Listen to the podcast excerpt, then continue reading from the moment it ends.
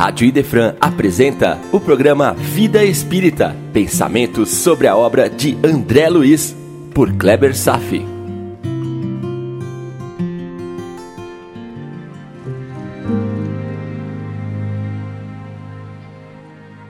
Olá, amigos, tudo bem? Esse capítulo nos apresenta o primeiro contato de André Luiz nas câmaras de retificação do Ministério da Regeneração. Também nos apresenta dois novos amigos, Tobias e a simpática e inesquecível enfermeira Narcisa. Agora sim, André Luiz se arrepia aos primeiros contatos com as câmaras de retificação, dispostas como calabouços interligados que albergam espíritos sofredores em situação terrível, trazido das vizinhanças umbralinas. Além do aspecto visual, o que mais espanta são os odores pestilentos advindos nada mais, nada menos do que das emissões mentais dos doentes em recuperação, criando um ambiente extremamente insalubre. Como André Luiz assinala, abre aspas, a desagradável exalação ambiente, oriunda, como vinha saber mais tarde, das emanações mentais dos que ali se congregavam, e muita vez sob o império de baixos pensamentos. Fecha aspas.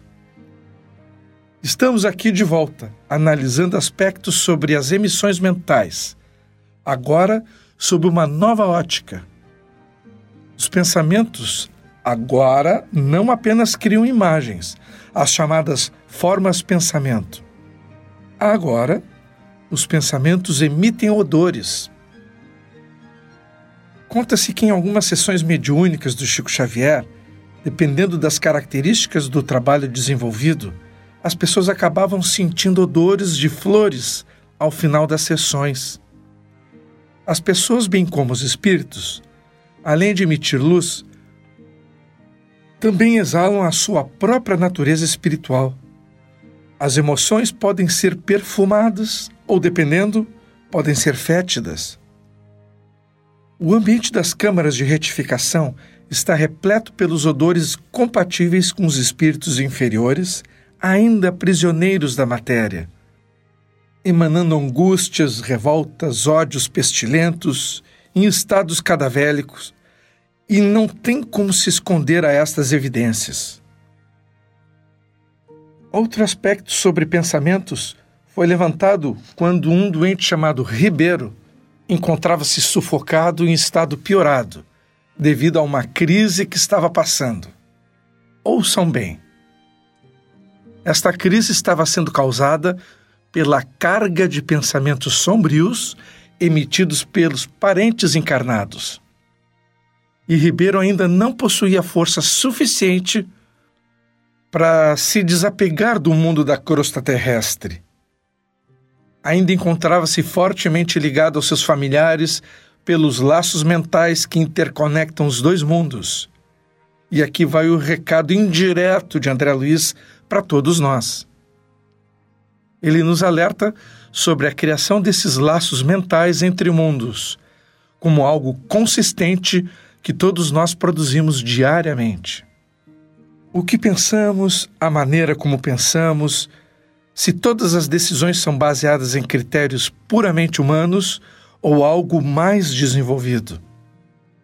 Não importa, os sofrimentos ou alegrias que estarão despertos para todos após a morte terão direta relação com a maneira como pensamos e levamos a vida aqui e agora. Por isso, a atitude permanente de autoavaliação de nossos critérios de valores deve ser estimulada é como uma profilaxia dos sofrimentos que são absolutamente evitáveis. E não somente isso, mas o grau de ligação com nossos afetos e desafetos, que acabam mantendo os vínculos mesmo após a morte, mesmo que haja uma separação vibratória entre os dois mundos. As conexões permanecem e o despreparo espiritual acaba sendo a fonte básica para todo sofrimento. Porém, aqui não vale apenas acreditar nesse processo todo. É preciso construir e viver esta crença. Mesmo pertencendo ao mundo dos vivos e, portanto, mais distante da esfera espiritual. Veja uma coisa interessante. Quando você assistir aos filmes, na TV ou no cinema, procure questionar sobre as mensagens e a crença implícita dos personagens. Esse exercício é muito interessante. Qual a natureza básica da postura deles? São pensamentos e atitudes baseados em crenças materialistas fatídicas ou norteada por uma espiritualidade mais amena? Eu vou dar um exemplo. Esses dias eu estava conversando com a minha esposa sobre aqueles filmes da saga Crepúsculo. Acho que todo mundo conhece bem. O amor e a conexão entre um vampiro e uma imortal. A minha esposa enalteceu o fato da personagem chamada Bela estar disposta a se transformar em uma vampira para viver eternamente com seu amor. E ela queria que fosse o quanto antes para se manter no estado de juventude eterna. Não aceitaria o seu envelhecimento. Já ele, Edward, não queria que ela fosse condenada a uma existência sem vida, sem coração, que a maldição recaísse sobre ela. Além do que, ele realmente não se importava que ela fosse envelhecer pois o seu amor não era sustentado pela forma física, mas pela essência dela. Em resumo, Bela baseava o amor na sua aparência física, não importando as consequências, denotando um sentimento materialista, enquanto Edward, sem se importar com a forma, demonstrava um amor mais espiritualizado, mesmo ele sendo um vampiro. É claro que ela gostava dele também. É bom praticar essa leitura assistindo aos filmes. Às vezes até mudamos a nossa opinião quanto ao enredo, além de ser divertido. Voltando ao capítulo, o aprendizado sobre os vínculos que estabelecemos com outras pessoas é uma jornada difícil. Como é difícil se desvincular de um ente tão querido que vem a morrer, sem que possa causar sentimentos de revolta ou de não aceitação. Estes são sentimentos naturais em nossa etapa evolutiva. São naturais, porém, são causadores de perturbações, as mesmas que o pobre Ribeiro está sentindo. Aliás, a história de Ribeiro não é alguma coisa isolada. Esse fato continua sendo a regra entre nós. André Luiz nos descreve esse capítulo apenas para nos dar, de forma suave, os conselhos sobre nossos próprios sentimentos e pensamentos, que se vinculam entre os mundos. E a solução usada para diminuir os sofrimentos de Ribeiro também é bastante comum, bastante frequente, corriqueiro. Trata-se da interferência da espiritualidade sobre nossas vidas aqui na matéria. Quando Tobias afirma, abre aspas, vou pedir providências contra a atitude da família. É preciso que ela receba maior bagagem de preocupações para que nos deixe o Ribeiro em paz. Fecha aspas. Essa é a interferência dos espíritos em nosso mundo, em nossos pensamentos e ações, mesmo que não tenhamos a consciência disso. Afinal, os espíritos estão ao nosso lado, nos acotovelando, como diz Kardec, nos influenciando e também, por que não, recebendo a nossa influência.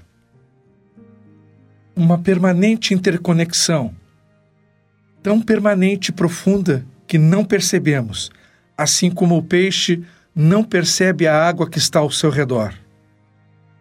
Às vezes, os estímulos e as relações com o mundo espírita são tão intensas que é como se as coisas fizessem parte de nós. Apenas com o uso da razão poderemos analisar, verificar e entender o que se passa. E vamos levando a vida diariamente, aceitando tudo como se as coisas fossem assim. Apenas com a razão poderemos parar e dizer: Ei, o que, que está acontecendo? Será que posso modificar o rumo das coisas? A diferença de caminhar pela vida como um autômato, sendo conduzido por forças ocultas, como se fosse uma pena levada ao sabor do vento. Ou, de vez em quando, parar para refletir sobre tais forças e como você poderia interferir para modificar a intensidade e direção das ações sobre nossa mente? É um questionamento importante. Deixo a vida me levar ou eu levarei a vida? A criança se deixa levar ou é o adulto quem conduz? Vale a mesma coisa para nossa existência. Me deixarei levar por tantas forças ocultas que me influenciam sem eu saber? Ou começarei a decidir sobre que caminhos que gostaria de trilhar? É uma decisão entre se você aceita o determinismo ou se aceita o livre-arbítrio e assume o comando. Se vai se manter na infância espiritual ou se vai assumir a maturidade espiritual. Acho que todos estão entendendo o ponto. Aqui, a ideia é decidir se deixarei o materialismo agnóstico me conduzir às ações, ou a vida espiritual consciente começará a ser o critério da minha existência. Sei que com isso eu deixo de cumprir os meus compromissos familiares, sociais, como cidadão desse mundo. Eu posso sim ser influenciado, mas eu decido qual tipo de influência eu quero receber. Como Tobias bem afirma, abre aspas, a vida do homem estará centralizada onde centralize seu próprio coração. Fecha aspas. Porém, meus amigos, a maioria de nós ainda seguirá em frente, com um véu escondendo o caminho da verdade, insistindo no padrão material de vida. E como disse Tobias, abre aspas, nem com a certeza matemática da morte carnal os homens se animam a adquirir valores da espiritualidade. Fecha aspas. Muito bem, estamos no finalzinho do capítulo 27. E vamos comemorar um fato notável em toda a história de André Luiz. Foi o primeiro grande momento de sua virada que marca um dos maiores exemplos de que ele poderia nos dar. Estavam todos superacumulados de serviços nas câmaras de retificação e os servidores mal estavam dando conta dos afazeres. Então deixarei o próprio André Luiz narrar o que lhe aconteceu. Abre aspas. Foi então que instintivamente me agarrei aos apetrechos de higiene e lancei-me ao trabalho com ardor. O serviço continuou por todo o dia, custando-me abençoado suor, e nenhum amigo do mundo poderia avaliar a alegria sublime do médico que recomeçava a educação de si mesmo na enfermagem rudimentar. Fecha aspas vão manter um silêncio eloquente. Continuaremos no próximo programa analisando o capítulo 28 em serviço. Dúvidas e sugestões? Programa Vida Espírita, tudo junto, arroba gmail.com. Obrigado pela audiência na Rádio Defran e tenham todos uma boa vida.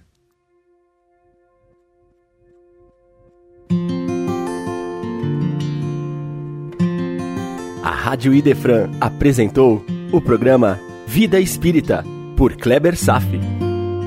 Todas as terças e quintas, às nove da manhã. Programa Vida Espírita